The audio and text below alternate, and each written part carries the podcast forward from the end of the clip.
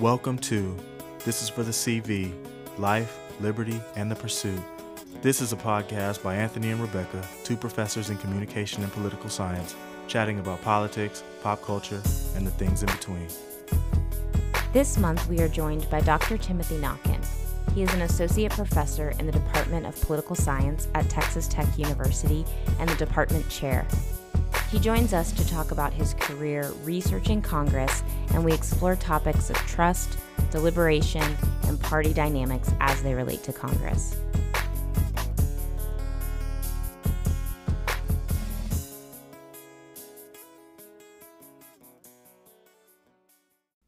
Hello, Anthony. Hello, Rebecca. And hello, Dr. Nokken. Hi. Hello, everyone. Thank you for being with us today. I'm happy to be here. Yeah, we have another great guest. Dr. Nokken is the chair of the political science department at Texas Tech, one of my bosses. And so I'll only say good things. No, I really only have good things to say. But what we normally ask our guests is to start out telling us sort of what your path was to education, how you ended up where you're at, and what were some of the things that sort of influenced you to want to stay in research and teaching. Yeah, well, I guess, uh, well, one, thanks for having me. This is kind of fun. I don't think I've ever been on a podcast before. So this is fun, new territory for me. Uh, I appreciate uh, the invite. And um, yeah, so I kind of interesting. I guess one of the things is I learned on academic Twitter is academic Twitter is useful to some regard. And then the list of grievances is large. So part of my path to, uh, um, to education academic, I think is one of those that I learned recently on academic Twitter is that I'm probably my father taught at a university, so he had a doctorate in education and um, was a prophet at teaching school. So I grew up around uh, a university, and and I know that's been one of those things that like, well, if you're the offspring of a of an academic, you're going to be an academic, and you know, which I get, and part of that is I think um, you know, growing up around education and around, um, you know, a university town and, and kind of having uh, friends who were also the uh, offspring of, of people with advanced degrees. I just always, you know, was always kind of something that was important. I mean, education was always important in my family and, you know, I bring that up now because academic Twitter says, well, you know, that's clearly because your dad got you into academia. And I go, no, that wasn't the case at all. Um, other than the sense that I was lucky in the sense that sometimes if I had papers to do, like he could take me to the university library and we could get a book about it. And that was really mm-hmm. exciting for me. Um, completely different areas of, of, of interest. So um, from an early age, uh, as I, as I went to college, I knew I wanted to study political science and I was kind of excited that uh, there was that field. But I think, like most people um, at that time, the idea was it was my interest in kind of applied and practical and real world politics um, that got me into that. Mm-hmm. And uh, thought that studying political science was more of a normative enterprise uh, in the sense that, you know, we could go on to be politicians or policy practitioners. Um, but um, you know, then I decided that, you know, growing up in a family where um, my father taught at a university, that, that, that sounds like a pretty good existence. So then I decided I wanted to go to grad school to kind of follow that. And it was at grad school that I think the kind of the best corollary is it's probably the difference between playing college sports and professional sports in some regards in the sense that the speed and the intensity ratcheted up a lot. So all the stuff that I learned in undergraduate school was really useful, but uh, it was also very quickly um, clear that that was um, you're going to surpass that and things would change. So, you know, I was lucky early on in grad school to figure out that okay, I, if I want to continue to do this, I either have to uh, change the way graduate education is done, and that's not going to happen, or I need to kind of figure out where's my niche. And I and I was lucky that I found my niche, and I thought I was interested in legislative politics and um, rules and procedures. And um, within you know a semester or two, I, I kind of found that. And you know, I think graduate school is a very trying time for a lot of people, and part of it for me, it was no different um, for a lot of reasons. Um, some of which were uh, are just normal for for anyone at that age in graduate school, and some for you know kind of the politics of your graduate program. But mm-hmm.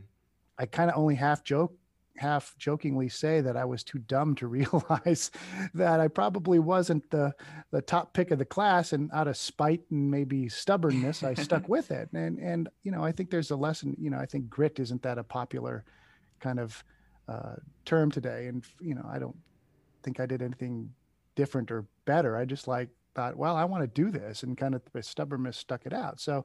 Um, you know, at the end, graduate school, um, I was very fortunate to find a job. My first job was at the University of Houston, uh, which I really liked until I didn't, and that ended.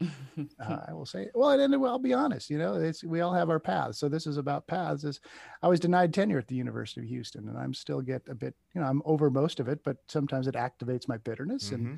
and um, mm-hmm. uh, you know, I'm of the mind that there was a case to be made that I didn't deserve tenure. Uh, they didn't make that case, but hmm. um, there was some questions. And, you know, ultimately I was voted eight to one in favor by the college. Uh, and still the dean stepped in. So, long story short, uh, I ended up at Texas Tech. I was really fortunate that um, I had this opportunity. There were some folks here who knew my work, and they had a job opening. I applied, and I uh, I got the offer. And I think I was also at that time looking for other jobs. I had an offer from uh, the Library of Congress to work in the Congressional Research oh, Service, wow. yeah. which really wasn't a credible threat in the sense that they the, the position was one I was not really suited for, but it parlayed into Texas Tech. So mm, mm-hmm. um, coming to Texas Tech, I kind of had to start over, but I found um, you know a nice environment here, and I was fortunate to come here at a time when uh, the department started kind of having more of an identity.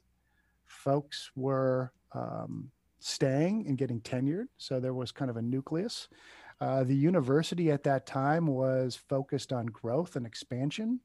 And I think was at a time that was for some people difficult, but for some of us really exciting, where tech was trying to break out of that regional mindset of a West Texas university to become a national research uh, university. And um, fortunately, I, I got tenure and uh, was very happy about that. Mm-hmm. And uh, then just through circumstances ended up having a chance to become chair and i never aspired to become a chair i never had any sort of interest in doing that but having served um, under some chairs that some good ones but a lot of a couple bad ones in particular mm-hmm. i always thought it was very important to be willing to serve not because you aspired to the position but because this truly is a service position and it's important for your department and for your mm-hmm. colleagues mm-hmm. to have people and i'm not saying I'm the best candidate or the only candidate by any stretch, but um, there's a number of people here that I, th- I think have that mindset. Um, are you willing to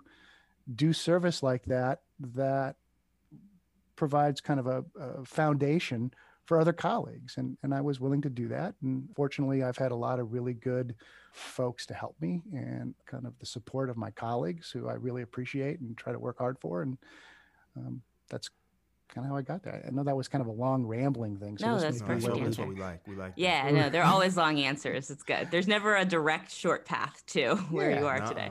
Uh-uh.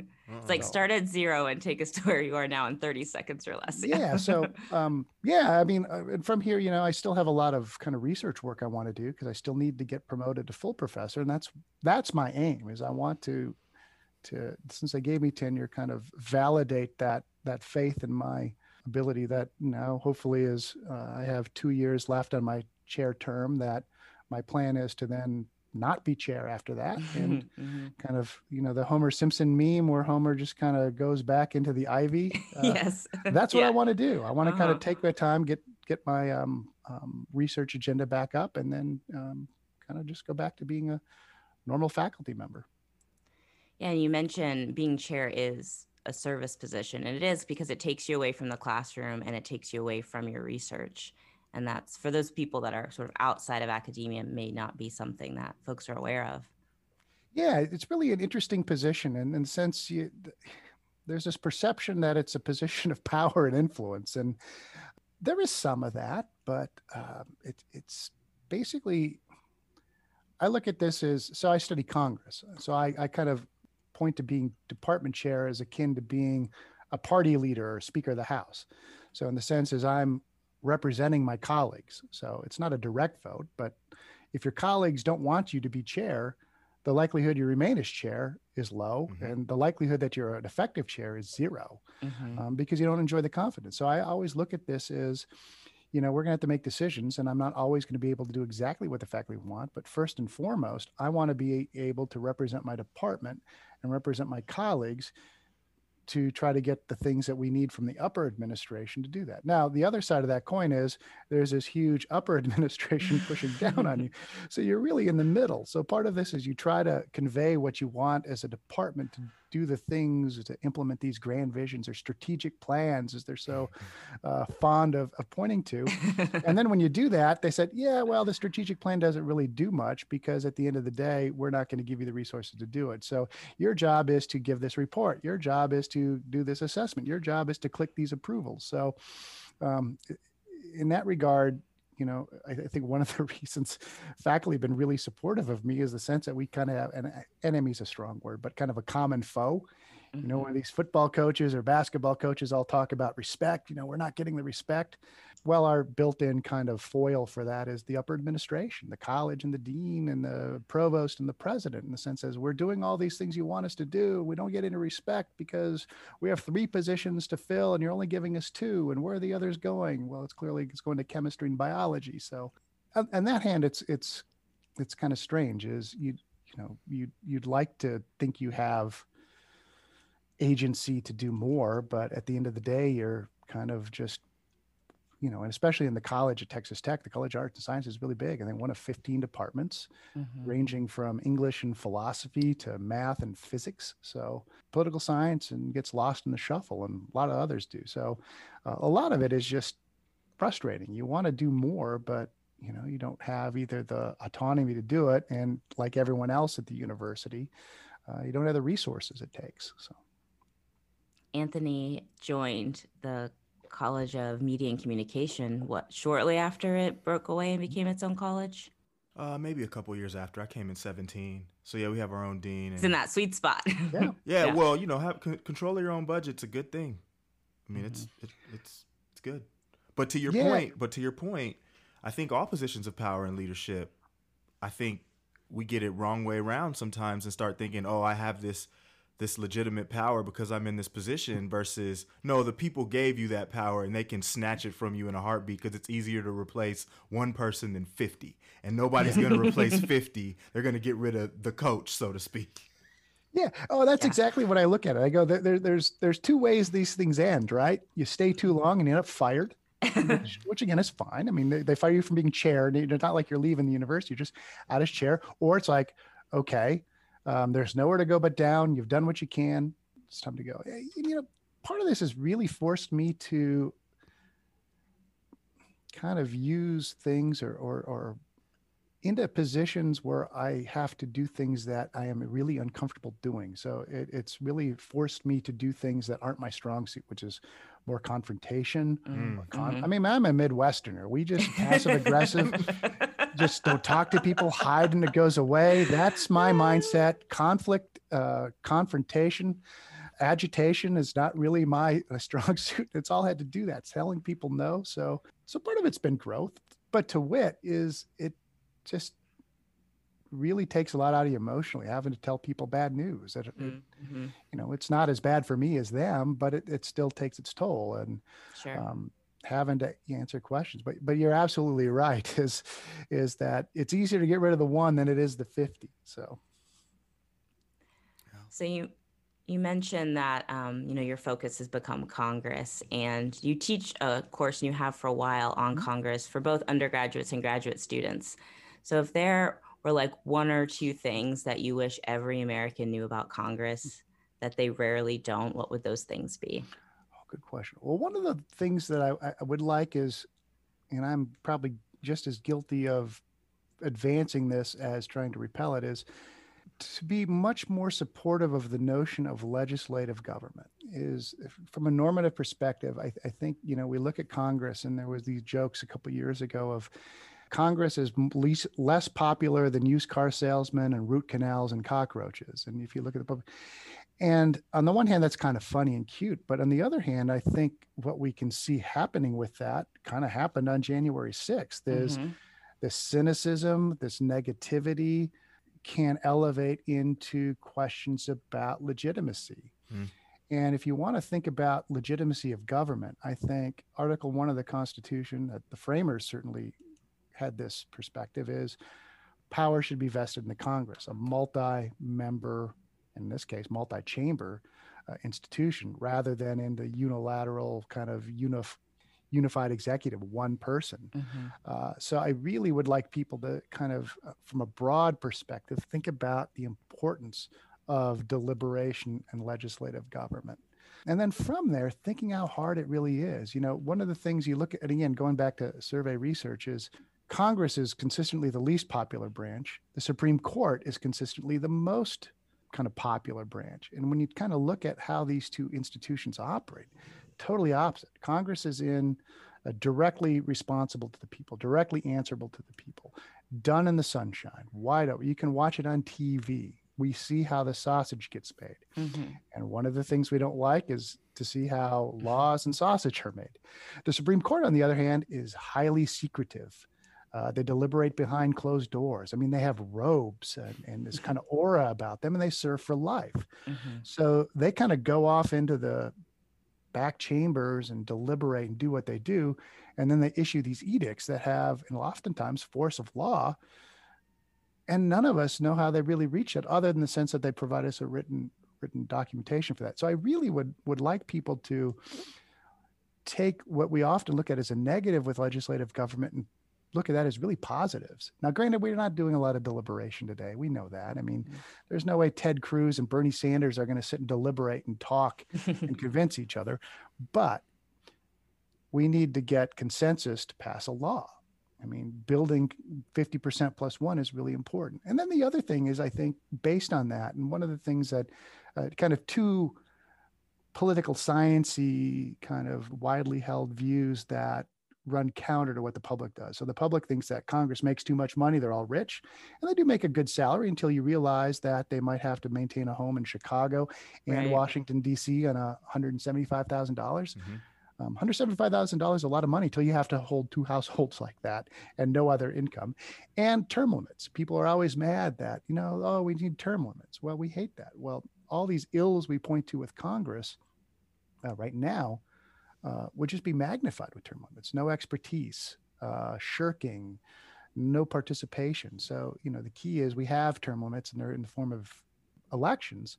It's just that we tend to reelect same people from our one of 435 or two of 50 uh, in terms of House and Senate, as opposed to, you know, we, we like our congressperson, we just hate right. everyone else's. Right. Mm-hmm. I think we're seeing a change now. I mean, everything's in flux, but all that goes back to the cynicism and kind of the lack of respect that legislative government really deserves, but simultaneously tends to feed into kind of this negative perception of what they do. Mm. You mentioned the approval rating of Congress, and I and getting ready for this interview, I looked it up, and so in May of 2020, it was 31 percent. It had a low. Wow, that's low. That was hot. It, it had well, a low. It had high. a low in December of 15 percent. Fair. Yeah. And then as of May 2021, it's 31% again. And so I guess my question is historically like there where do you see the line of demarcation when people lost faith in good government. I mean, I love God. I love. I'm an institutionalist. I, I, I love government. I love the fact that I can go to my grocery store and know that they're not going to poison me. Most likely. like, where did the faith go? Did did we did did we put it in something else? Did it just evaporate? What do you think? Yeah, that's an interesting question. I, I think that there, there, are probably a lot of avenues to pursue. I mean, I think if we go back to the 60s and 70s, I mean, these are times of turmoil. So when we look at the issues and the kind of changes that are taking place in government, we're seeing a civil rights movement that caused disruption in society, especially in the South, that had huge political implications, uh, certainly in terms of realignment in the South. Uh, we had Vietnam, which led to uh, rancor and discord and kind of generational uh, strife. Um, we had Watergate mm. uh, hot on the heels of that as well, which led to kind of feed into the cynicism uh, of politicians and government. Um, but this time we're also seeing Congress reform itself. So a lot of really interesting reforms. Recorded voting. So now in areas where Congress used to kind of, it was public, but the votes weren't identifiable who voted how, starts to become uh, public. Government the sunshine. So there are now requirements for reporting and making sure people have access to see that. So again, uh, you know, putting sunshine on it, it gives people more of an opportunity to kind of see, you know, the ugliness associated, not ugliness, but the kind of difficulty we reach at when we have compromise. A compromise is, is bipartisanship is, is normatively always a good thing until you have to do it. And then, oh, they're sellout. but also coming along at this time is we're, we're, we're moving out of an era where kind of parties and partisanship have bottomed out in terms of party identification. And we're entering into the Reagan era, just as parties are starting to re- reform. And I mentioned the civil rights movement because what we see there is, you know, the South has always been more conservative, but solidly democratic. Now we get to the 1980s and it's starting to say, wow, the conservatives are starting to move into the Republican camp, mm-hmm. uh, leaving then Democrats to be uniformly liberal. So we start to see that polarization taking place. So I think now we've reached a stage with polarization, which in and of itself isn't bad, right? Having a uniformly conservative Republican Party and a kind of a uniformly more liberal Democratic Party is pretty good in terms of accountability. If you don't like conservative government, you vote Democrat. But mm-hmm. what, what what we've also seen now, as this has matured and played out, is we don't deliberate rationally. There's a lot of motivated reasoning. Uh, you know, he's using an example yesterday when he's talking to a student. You know, uh, under the Trump administration, uh, he America First resulted in tariffs. So the Republican Party is starting to support tariffs and reduce support for free trade, which mm-hmm. is completely antithetical to the 20th century Republican Party, right. which mm-hmm. since the post World War II era has always been open borders, free trade, yep. not open border, but free trade. And the Republic, uh, the Democrats have been more likely, but then the Democrats just kind of like, well, now relatively, we're more free.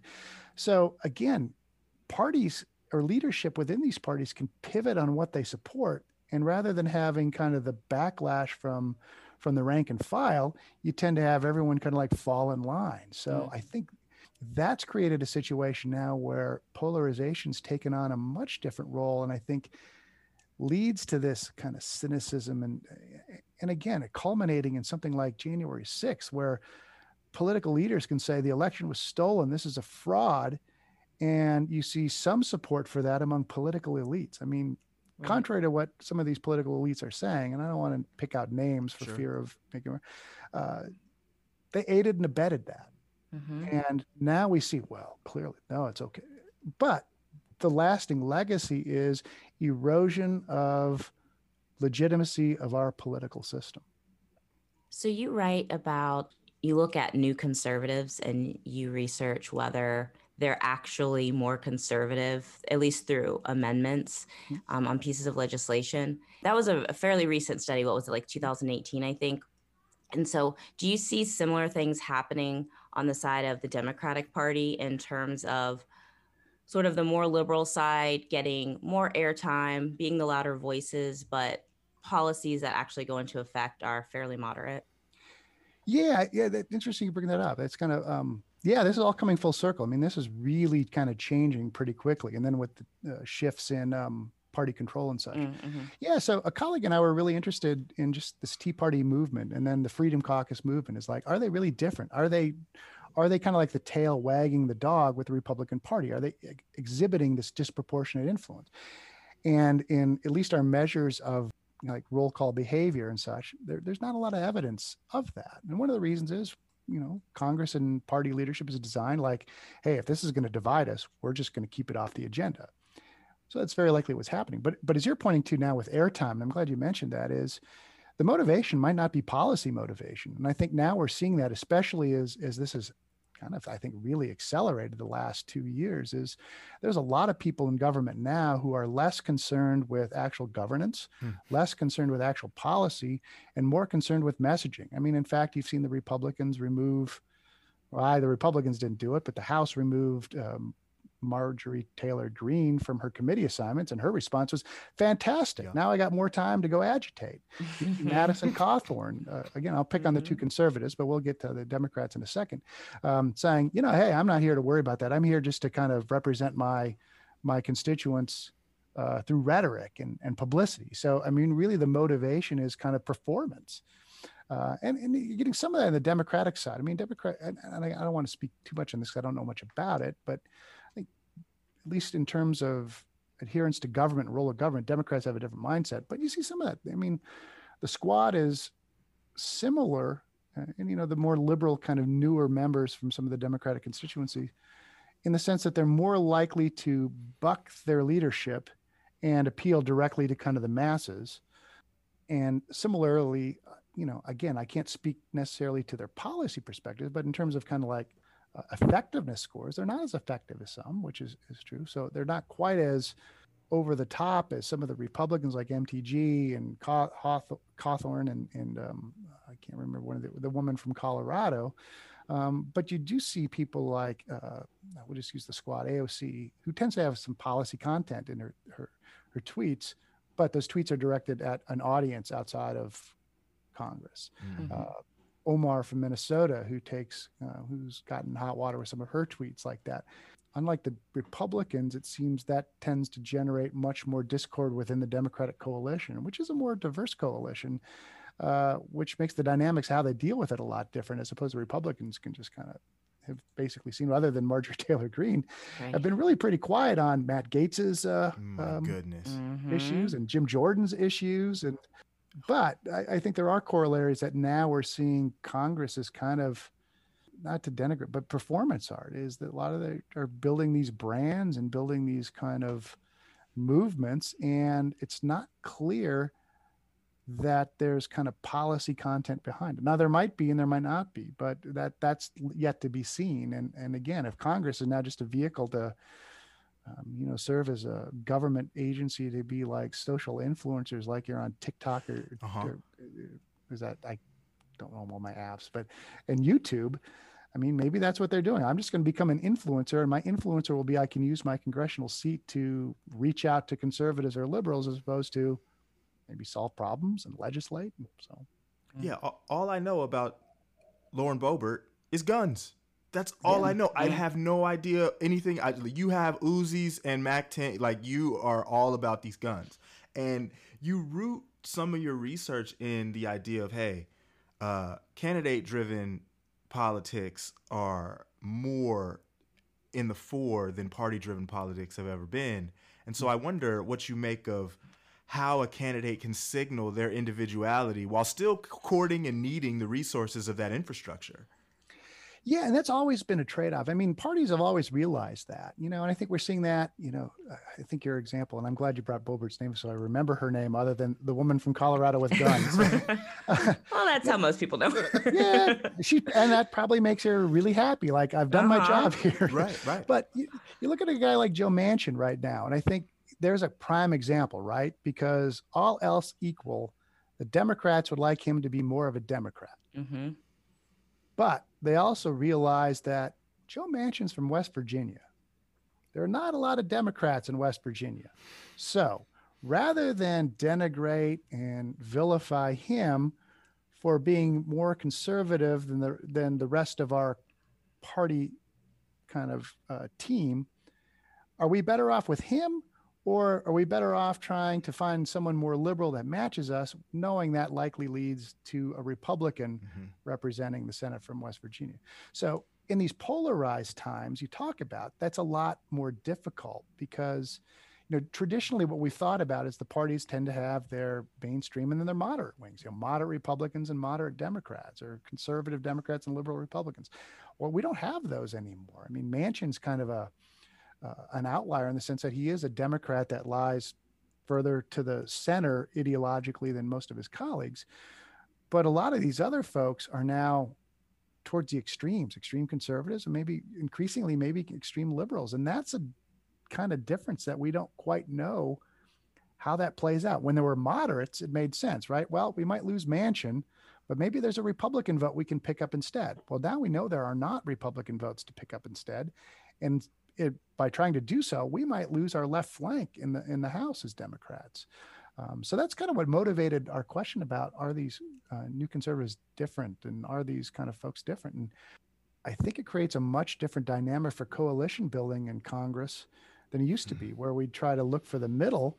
And now, in mm-hmm. sense that the kind of the bulk of the parties is is moving to the extremes. And rather than saying, wow, we got two thirds of what we want and that's better for us, I go, no, I didn't get everything.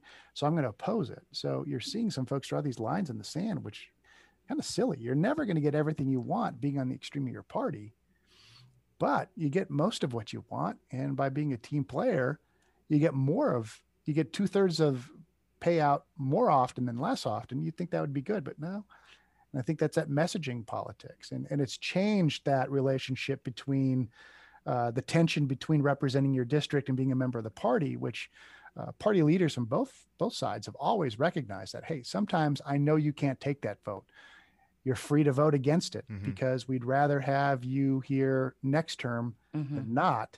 Uh, and we'll find the vote somewhere else. How do you see the debate over the filibuster sort of playing into the dynamics you're talking about? Yeah, that's an interesting one. And I mean, you know, you can understand why senators like it because it gives them a little extra leverage and it always serves as kind of a backstop to protect them. But, you know, at the same time, I think we're entering kind of troubled times. You know, there was a kind of a report, a meme, if you will, last week about something passed the House 54 to 30, or the Senate 54 to 35. Well, it didn't pass, it lost because it needed 60 votes. And this is the world we live in now. And you think about 54 votes, which is a clear majority in the Senate, mm-hmm. is no longer sufficient to pass things. Um, and when we're talking about bills having to do with voting rights, you know, harkening back to, you know, is the Voting Rights Act even going to be, uh, you know, applicable? And, I, and, now it's not just race; it's just people we don't like voting, mm-hmm. or people voting in general. Like this is a real serious issue, and um, if Democrats are going to allow kind of these archaic institutional, you know, uh, legacies of the past persist, maybe at the expense of upsetting the minority party and getting rid of a filibuster, you know, that's kind of troubling. So, you know, but it brings up bigger questions, and you know, these are things more philosophical um, and and constitutional hypothetical at this time. But you know, you look at the Senate is back in the day, it kind of made sense. But is the Senate even as an institution relevant anymore? When you think about it, mm. I saw something that we are approaching a time when 30% of the United States Senate will represent 70% of the population. Mm-hmm. Hence, that 70% of the Senate will represent 30% of the population. Is that really fair? You know, now that we have all sorts of, you know, legal precedent that one person, one vote is key, yet we have this institution of the Senate which disproportionately, you know, empowers places like Wyoming mm. and North Dakota and South Dakota. And again, they deserve those representation. But it's a lot different in 2021 than it is in 1787 when they're right. creating this. And, you know, I think we're on the precipice of having to have some really, and this is my personal thing. So this is big talk, and I will see if it happens. Really important constitutional discussions like how do we, you know, what size should the house be? 435 is an arbitrary number. It should probably be bigger, right? Because this, the country's a lot bigger. The Senate, what's the role of the Senate to represent states? Well, is that relevant in 2021? Should we think about ref, uh, reforming and you know changing our legislative institutions and and the Supreme Court? You know, contrary to what people, you know, it's kind of funny to see these judges think, well, there's no such thing as a Democratic judge or a Republican judge. But then you look at their decision and you go, it's perfectly clear they're Republican judges and Democratic judges, which explains why the Senate, uh, especially Republicans in the Senate, are so committed to fighting the battles over judicial appointments because they understand how important they are. And mm-hmm. right. Um, you know, so we talk about stacking the the Supreme Court. And again, nine's not a magic number for any reason other than the sense that that's what it was when they create, you know, created some, I don't remember when it was, but by, by statute. So, you know, yeah, they've uh, changed uh, it before. They could change it again. Yeah. yeah. So, you know, and again, lifetime appointments. So now you're not only are you considering someone's judicial competence, but their health and their youth to try to keep them on the court for 70 years. Right. Uh, you know, that's probably so some sort of model maybe to think about revising that, not to get rid of an independent judiciary, but maybe expand the Supreme Court. Maybe what we do is we we have a, a panel of 25 people who serve 15, 20 year terms and roll over, and then we randomly draw from that 25 to serve as nine to here. I don't know, but but I think these are conversations we really should be having. And you know, there's a sense that you know tradition's important. It's the way we've always done it. But when we're we're looking at at kind of how fragile elements of our democracy are right now, it might be worthwhile to have these conversations about changing the political institutions to try to preserve you know stability in terms of our regime but also maintain some fairness and representation for for people who in some cases the majority who are losing. You uh you mentioned in, in one of your answers you mentioned cynicism earlier. And sometimes I wonder if we expect too much out of our politicians. Like, did did the public make the politicians cynical, or do you have to be cynical to be a politician? Yeah, I mean, you look, it, it's it's a tough job, right? I mean, I, I, yeah, I mean, one of the things, and again, this was something around in the '70s. There's a classic book called Homestyle by uh, a scholar named Richard Fenno, and he actually embedded himself in kind of congressional offices. He'd go back and visit visit districts with members of, of Congress. And one of the patterns he started seeing in the 70s was one of the best ways to stay in Congress was to run against Congress. Hmm.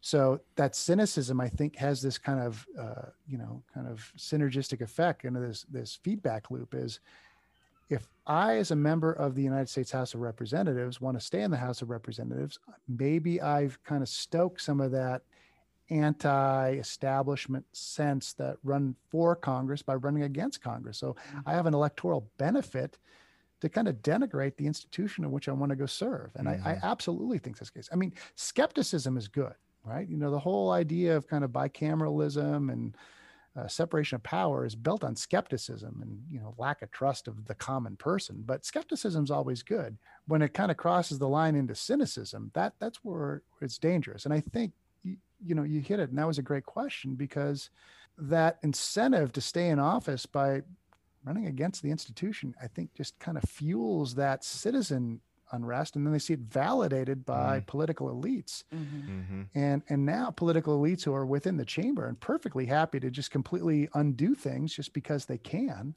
um, it, it's a dangerous time and again that, that that's not ideological right now i think it's coming mostly from the right but you can be certain that there certain times too that there are voices on the left that would be just as happy to kind of steamroll some of this stuff uh, uh, in certain situations as well. So, um, ag- again, I think that's an excellent point, and the cynicism probably has this kind of interactive effect between citizens and um, clearly elites.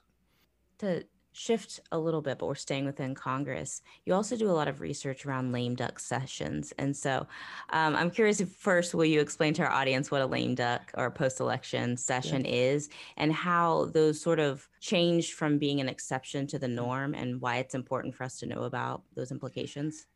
Yeah, this is one of those little quirks of kind of congressional history that I found when I think it was late in grad school, early, early when I started as an assistant professor. And I noticed that there was regular sessions of Congress that convened after the November elections. And part of that was a um, kind of just a consequence of that weird schedule that Congress developed. They had three sessions, and you know, back when it was hard to get to DC and they wanted to have breaks so people could go back and hold their other jobs. But the reason it interested me is one of the things we all talked about members of Congress are shaped by their constituents. So one of the things that members of Congress that, that constrain them and make them behave the way they do is the fact that they stand for reelection. We call it the electoral connection. Well, here we're having sessions in which chunks of the membership are released from that tie to constituents. It's like, hey, I lost my election. I still got three months of service to do. You know, what does that mean? Are they changing their votes?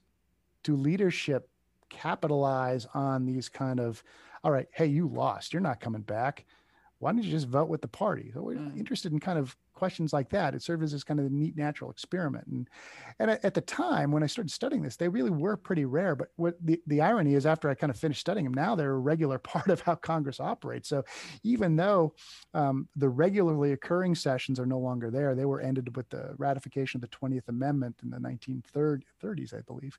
But we still see all sorts of these sessions now because Congress can't come to an agreement on certain things. So um, some of it is a bit more strategic. We got to come back and do business. But while we're here, let's try to maybe game the system a bit. Maybe we can capitalize on this. So, uh, we saw they made a big difference. I mean, it's not like all of a sudden a bunch of liberal members of Congress who no longer were tied to the constituents became conservatives. Um, but we do see they might be sw- swayed to support the party uh, every once in a while, uh, or more likely what we see, and this is one of the reasons we don't like term limits as political scientists, is I lost. Why am I going back? Mm-hmm. So, you know, I'm Mhm. here. So what, what's the biggest effect? I vote less often. I shirk. I, I don't participate as much. So you can imagine a situation in which we have term limits and I've just one month of my fourth term to the US House and I know it's gonna be my last one. What incentive do I have to actually do the job? So I'll go to DC and I'll participate here and there, but you know, it's like senioritis, right? Your last semester of high school, your last semester of college. There's not a lot of a fire in the belly to you know keep the Mhm. pedal to the metal and like hey i got two years i'm just gonna kind of play out the string and collect my paycheck and and then figure out what i'm going to do after i serve in congress so you know makes interest groups a lot more uh, Mhm. influential and a lot of folks like i'm not so much worried about legislation i'm worried about maybe currying favor with some of these interest groups to maybe get a job so Mm-hmm. That iron triangle, you got it. yeah so i mean it, it was started out as just kind of this interesting little quirk but there's got into it i mean it really there was more to it and now you know it's kind of poo-pooed initially but because they've become a much more common thing in the modern era people have picked up on it You're ahead of your time. yeah if i just timed it a little differently maybe i could have and i'd hope to write a book about it because but the career path of leaving houston and coming to tech kind of changed the uh, incentive structure for how to Mhm. go about getting tenure you know if i'd gotten my tenure at houston i would have written a book on it and that would have been kind of a nice kind of capstone to, to that level of research but um, eight years or seven years however many times i studied that was enough so now let others look at it and see if they can come up with some interesting insights about that Yeah. I've had conversations with people I love. I've had conversations with people that I like very much, and it goes like this. Y'all tell me if y'all heard anything like this. the worst member of X party is better than any member of the other. hmm And if that's the case, how can there be any type of deliberation when when the aim seems to be, well, we'll just wait it out and we'll gridlock and do nothing. And by doing nothing, the people in power will lose their spot and then we'll get some power and then we'll ram it down their throats. Mhm. Is that where we're living? Is that is that life right now or what? i think you kind of nailed it yeah eh, eh, some some context though i mean so you know i brought up Manchin and, and he's one example but I, I think the house members and there, there are fewer of them and they're less prominent but uh, when you say best and worst you could say you know if let's define best and worst in terms of most supportive least supportive so you know when we talk about the least supportive democrat under a democratic majority that is more desirable for a democrat than even a, a, a Republican who is less supportive of the Republican Party. And, and one of the reasons is the House is a very hierarchical institution. So there are all these votes in terms of procedure and moving ahead in the agenda. So the idea there is, yeah, there might be a lot of Republicans we really like and we share some common ground with.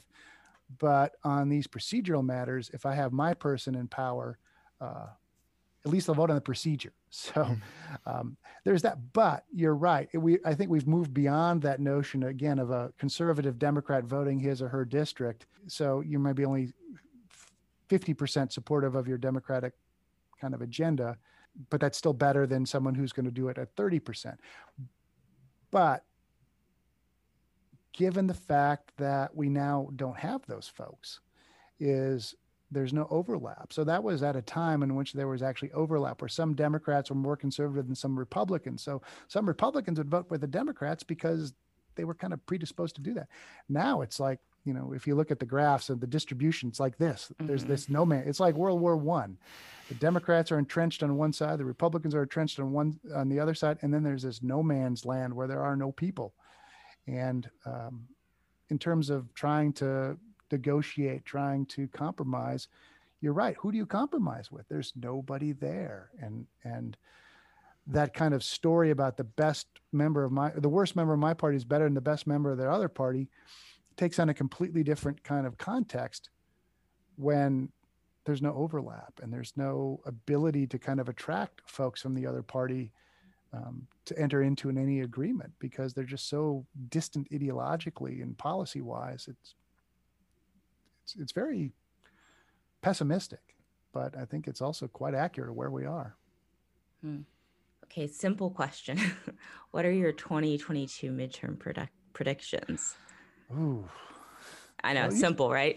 yeah, well, it used to be really easy, right? The president's yeah. party will lose seats, and it's probably still going to be like that. But, you know, it's a totally different kind of time. So, um, Democrats, you know, they lost the house, they lost seats in the House this time, despite winning the presidency. So it's very likely we'll see Democratic losses in the House, which is consistent with historical patterns. Now, how it'll v- differ from just kind of the historical norm will be interesting. Is um, you know right now in terms, it's interesting. You you see all these bills languishing that Democrats support, like the, the bill on voting, and you look at the components of it. They enjoy like two thirds of the public support these right. these positions, yet they're not passing coupled with just the echo chamber what politics is now. So you know if if negativity is a motivator republicans are going to be motivated to vote against biden even though components of the biden agenda seem to be really popular but when minorities can stop it they're, they're hypothetical. So you'll probably see republican again if it were to tomorrow you'll probably see republicans gain 20 seats which would be a pretty big swing in their favor they'd have a, a tight majority. I don't remember what the Senate map looks like. The Senate's always tougher because it depends on who's running and where. Um, so the Democrats it are somewhat probably, favors Democrats. Yeah, I think it not, does. Not a lot. So again, it's something again you see is a flux where maybe Democrats pick up a seat or two or lose a seat or two, but but again, it's right on the razor's edge. So. Mm-hmm. Um, yeah, it's probably something along the lines of Biden will be facing kind of what Obama did, but probably not at the magnitude Obama did when they got shellacked in, in 2010, 20, can't remember my years. It was 2010, right? 2010. yes. Okay. Wow. Didn't seem like that. Doesn't seem like 11 years ago, but it was. Right. Yeah. So I think it'll be probably in lines with historical pattern. But you know, it's interesting too. The economy is in a much stronger position now, I think, than most of us thought it would be. I mean, I really mm-hmm. thought that post-pandemic we're going to see this crash. Well, now we're seeing inflation. I mean, I think mm-hmm. there's all this um, pent-up demand. People want to do things like go on trips, go to restaurants, and that's like people saying, you know what? I don't think I want to work for minimum wage mm-hmm. So we'll see how that goes. And you know, apparently lumber is a thing now. So people talk about lumber is super expensive, and you think about, well, what does that mean? Well, that's huge implications for housing. Yeah. We're seeing housing prices skyrocket. So is that bringing us back to 2007 in a bubble? Who knows? I mean, it just yeah, can't you know, find a bicycle anywhere. There's no bikes. Really? Nowhere. I've try to buy a bicycle. I don't care what kind. I don't care how expensive the bike. Cannondale's sold out, gone. I'm lucky about wow. my bike three years ago then. So Ben and I bought ours at the beginning of the pandemic and we've used them like three times. mm. My my wife and family bought a lot of um a lot of gym equipment. So you know, there's one like my wife loves going to the gym, but she now can through a combination of online subscriptions and equipment at home and a mm-hmm. bike at mm-hmm. home do that. Mm-hmm. So is that going to be a return to go back to the gym? And um, yeah, we'll see. I mean, people are asking us at the university like enrollment's up, but you know enrollments are changing is like what's that mean? I don't think any of us really know. I think right. we're really at this time where things are in flux and people are just kind of sorting stuff out. And it's not just politically it's lifestyle it's you know i'm getting ready to go on a trip on monday and it's like oh my god i haven't gotten in a car and left the state of texas in like two years. I mean mm-hmm. my last trip was well we other than a family trip to go to a state park about an hour and a half away my last trip i went to dallas last march of 2020 and so it's weird. We went out to eat for the first time last Saturday. Like, okay, that's stuff we used to do. And like, I didn't do it for a year and that was okay. So now I have to kind of convince myself it's okay to get in the car and drive to see my mom or go to the restaurant. So, and I think that's kind of silly examples. But when you're talking about making decisions for students, is like, you know, do I move back to go to face to face classes? Well, maybe next semester. And I don't, I don't think we know how this is all shaken out. So I think it's going to take two, three years to kind of Mm. re-equilibrate. And I don't think it's going to be the same. uh, Clearly, not going to be the same as it was in 2020. But you know how it's changed. Uh, Housing markets are crazy. I just, you know, for whatever reason, I love reading the New York Times and people go look for apartments. Like. I don't know why, and I, I kind of do. But apparently, rents in Manhattan are going down because a lot of people just left. Yeah, they fled. You fled know, the now Yeah. we've learned that remote They moved to places like Waco and right. Made our housing market go up like 40%.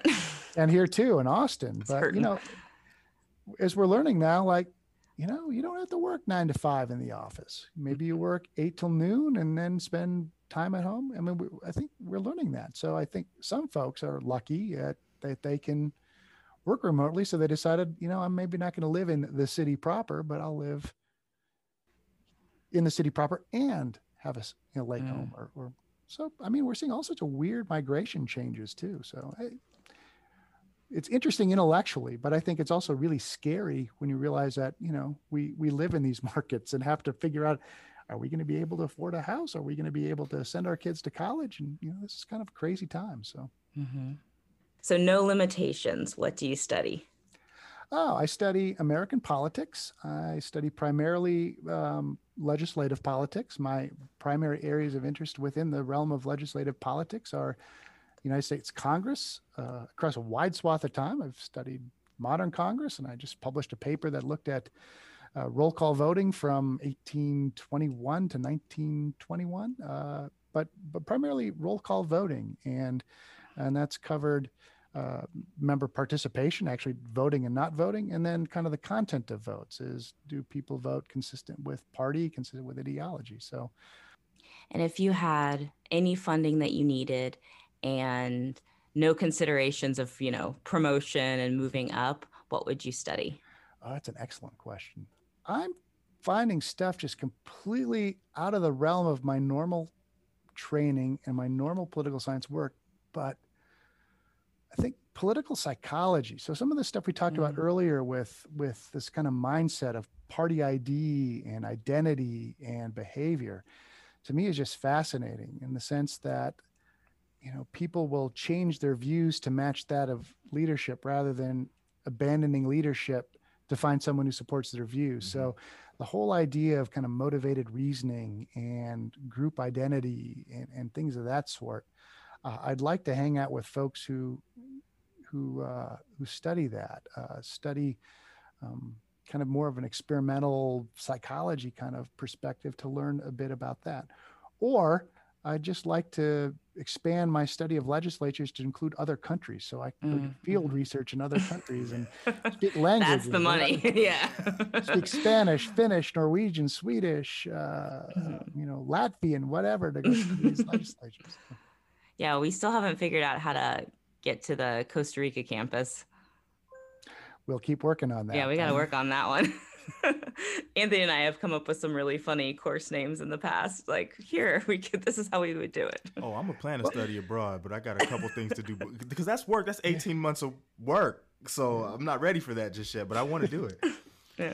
Well, hopefully that'll get. I mean, I think you know they they I think they anticipated that there would be this steady stream of people going into the Costa Rica campus, and then that didn't happen, and a pandemic hit. Right. So hopefully they'll actually get that. So then you know, so right now the only kind of stuff at least we do in political science are the intro classes because there haven't been any cohorts to study anything but that. But the dean is aware of that, and hopefully we could because I think it would be a great opportunity again from our perspective to go down there and learn about it, but um, but also to you know teach interesting classes for for the folks who are there. Mhm. All right, Dr. Nokken, what is the quote of the month? Well, I always draw for the Big Lebowski, so I, I'm hoping, and, and this is a big one. But so as I watch it, two of them always come to mind because as an academic, I kind of have uh, imposter syndrome, but I'm also a bit worried about the future of democracy.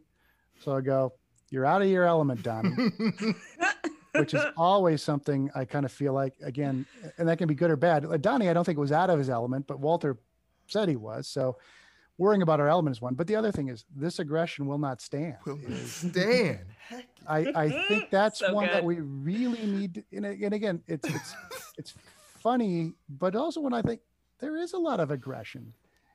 And a lot of this aggression is coming from you know, the state. You know, when I talk about the state, you know, we're like the feds. Everyone's worried about the feds.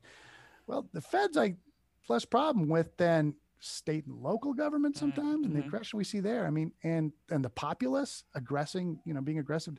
So this aggression will not stand. I think if we we think about that is and give it some thought is like, yeah, there's a lot of aggression and probably too much aggression.